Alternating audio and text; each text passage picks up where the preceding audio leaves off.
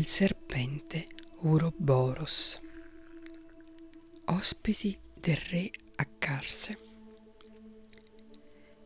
Delle due sale di banchetti che erano a Carse, l'antica e la nuova, e dell'intrattenimento dato da Re Gorice XII in una sala per Lord Jas e Lord Brandok Daha e nell'altra per il principe Lafierez e del loro congedo quando il banchetto terminò.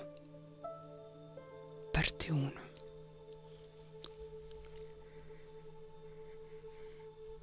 Il giorno successivo alla battaglia si levò una splendida alba su Carse. Gli uomini indugiarono a lungo nel letto dopo quel duro combattimento e finché il sole non fu alto, niente si mosse davanti alle mura. Ma a mezzogiorno circa uscì un drappello mandato da Re Gorice per portare dentro i cadaveri. Furono presi i corpi degli uomini uccisi e adagiati in una fossa scavata sull'argine destro del fiume Druima, mezzo miglio sotto Carse. Streghe, demoni e goblin furono messi in un'unica fossa tutti assieme e sopra di essi venne eretto un grande tumulo.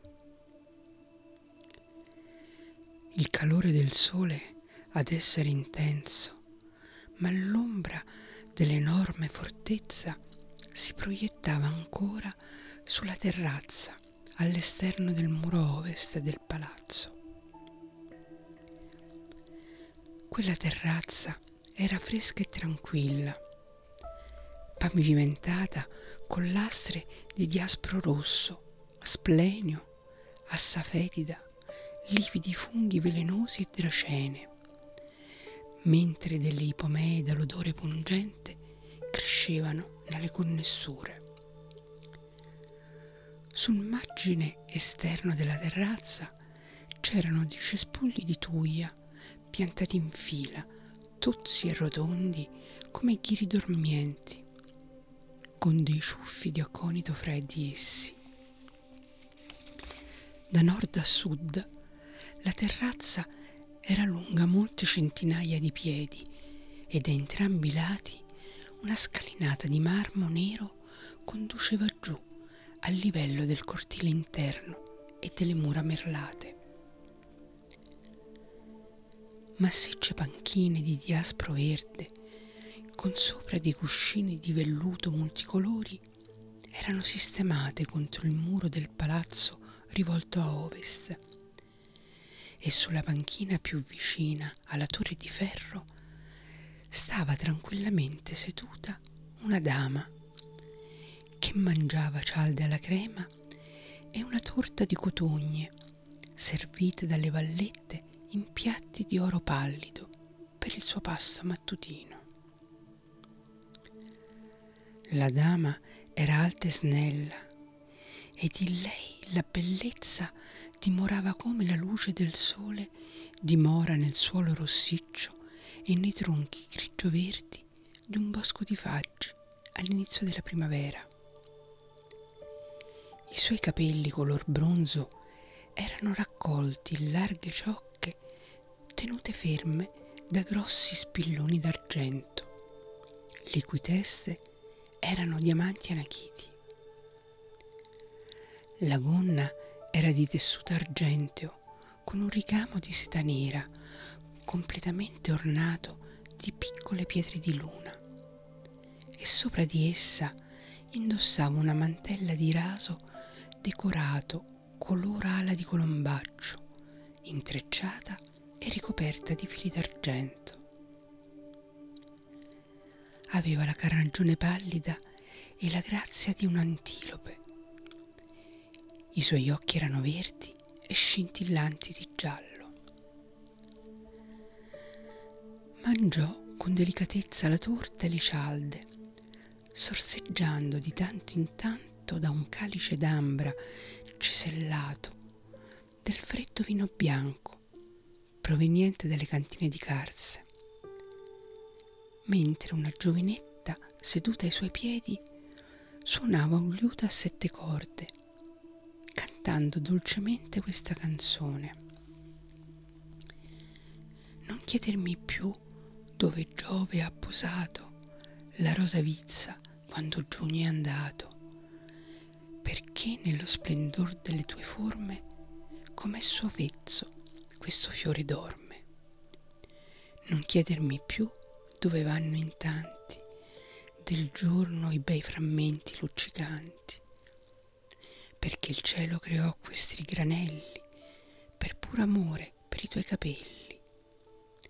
Non chiedermi più dove si porta in volo quando maggio se n'è andato l'usignolo, perché nella tua gola dolce e calda esso sverna e il suo canto riscalda. Non chiedermi più dove luccicano le stelle, che nel profondo della notte van giù belle, perché dentro i tuoi occhi esse stanno e come nel loro cielo fisse si fanno. Non chiedermi più se ad est o a ponente fa la fenice quel sul nido aulente, perché alla fine vola sul tuo cuore e sul bel seno tuo fragante muore. Bassa, disse la dama, la tua voce stamani è rauca. Non riesci a trovare nessuno qui in giro che possa dirmi cosa è accaduto ieri sera? O stanno facendo tutti come il mio signore, che sta ancora dormendo come se tutti i papaveri dei giardini di questo mondo stessero soffiando il sonno intorno alla sua testa? Uno sta arrivando, signora, disse la damigella. Lord Gros, constatò la dama. Lui può mettermi al corrente. Ha partecipato al combattimento della scorsa notte, che a quanto pare è stata una vera meraviglia. Di lì a poco Gros apparve sulla terrazza da nord, vestito con un mantello di velluto color bruno grigiastro, dal colletto bordato di fili d'argento intrecciati, e la sua barba nera, lunga e ricciuta, era profumata di essenze di fiori d'arancio ed angelica. Quando si furono scambiati i saluti e la dama ebbe ordinato alle sue ancelle di allontanarsi, ella disse mio signuto a partir dal calar del sole, perché ho dormito profondamente fino a che i raggi della luce del mattino non sono entrati dalle finestre della mia camera e mi sono svegliata da un sogno pieno di fanfare che suonavano per l'assalto, di torce nella notte e di allarmi notturni. E c'erano torce, infatti, nella mia camera che illuminavano il mio Signore nel letto, il quale non mi ha detto alcuna parola, ma è caduto immediatamente addormentato come per una totale stanchezza. Aveva alcuni graffi lievi, ma per il resto era illeso. Non ho voluto svegliarlo perché il sonno è un balsamo. Inoltre, non è piacevole avere a che fare con lui quando lo si sveglia in quel modo. Ma le chiacchiere e le confuse congetture dei servi, come sempre, evocano le cose più meravigliose. Che Atene mosse sbarcato un grande esercito di Demonland, che sono stati tutti messi in fuga la notte scorsa dal mio signore e da Corinius, e che Goldri Blasco è stato ucciso in un duello dal re, o anche che Jas ha gettato un incantesimo sull'Axus e su tutta la nostra flotta, facendoli navigare come parricidi contro questa terra, che questi sono stati condotti prigionieri a Carse, impazziti e con la bava alla bocca, e che Corinus è morto in seguito alle ferite dopo aver ucciso Brandok Da. o anche, ma ciò è assurdo. E i suoi occhi verdi si illuminarono di una luce pericolosa. Chi era mio fratello, ribellatosi per strappare Pixiland alla sovranità di Gorice, che si era unito a Gaslark a quello scopo, e che il loro esercito era stato sconfitto ed entrambi erano stati fatti prigionieri. Gro scoppiò a ridere e disse Mia Lady Presmira, certo la verità si presenta sotto ben strane fogge quando cavalca i manici delle scope attraverso i palazzi del re. Ma qualcosa di lei comunque ti è stato mostrato, se concludi che fra il calare e il sorgere del sole ha avuto origine un evento che ha fatto vacillare il mondo e che la potenza di Witchland questa notte è fiorita in una gloria immensa. Dici parole grosse, mio signore, osservò la dama. C'entrano i demoni in tutto questo? Sì, signora, fu la risposta. Sono stati veramente sconfitti ed uccisi. Tutti, tranne Jas e Brandocta, che sono stati catturati, specificò Gro. È stato merito del mio signore chiese lei. In gran parte ne sono convinto, disse Gro, anche se Corinius rivendica a sé, come sempre, il metro nei demoni. Gro, intuendo ciò che la donna stava pensando, sorrise e rispose, Signora, c'erano le streghe. Mio Lord Gro, gridò lei, fai male a prendermi in giro. Tu sei mio amico. Sai che il principe mio fratello è orgoglioso ed incline alla collera. E sai che non sopporta di dover sottostare a Witchland. Sai ciò che accadde parecchio tempo fa, quando dovette portare il primo tributo al re. I grandi occhi bovini di Gro erano dolci mentre guardava Lady Presmira e diceva È più che certo che sono tuo amico, signora. Forse, se dobbiamo dire la verità, tu e il tuo signore siete gli unici veri amici che ho a Witchland. Voi due e il re. Ma chi può dormire tranquillo nelle grazie dei re? Ah, Signore, nessuno di Pixiland ha partecipato alla battaglia di ieri notte, per cui tranquillizzati pure. Il mio unico incarico è stato quello di restare accanto al re, sui bastioni, e di sorridere mentre Corinius e i nostri armigeri facevano strage di quattro o cinquecento uomini della mia terra.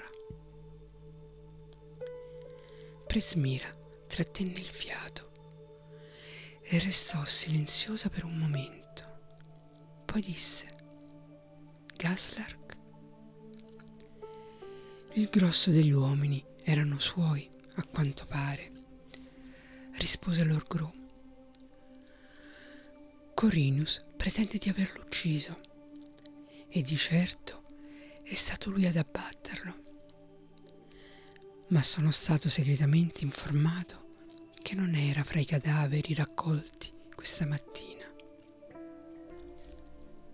Mio signore, disse lei, il mio desiderio di notizie si disseta mentre tu sei digiuno. Portate del cibo e del vino per Lord Grow. A quell'ordine due damigelle corsero e tornarono con del vino dorato scintillante in una coppa ed un piatto di lamprede in salsa ippocras. Allora Gro si sedette sulla panchina di Diaspro e mentre mangiava e beveva raccontò a Lady Presmira gli avvenimenti notturni. Quando ebbe terminato, la donna disse Cosa ne ha fatti il re di quei due, Lord Jas e Lord Brandoctaa? Gro rispose Li ha fatti condurre nella vecchia sala dei banchetti, nella torre di ferro. Poi si fece scuro in volto e disse È una fortuna che il tuo Signore sia ancora a letto, così non ha potuto partecipare al consiglio, dove Corsus e Corinius, spalleggiati dai figliastri dei figli di Corsus, hanno spinto il re a trattare ignominiosamente questi signori di Demonland. È degno di fede quel distico che ammonisce.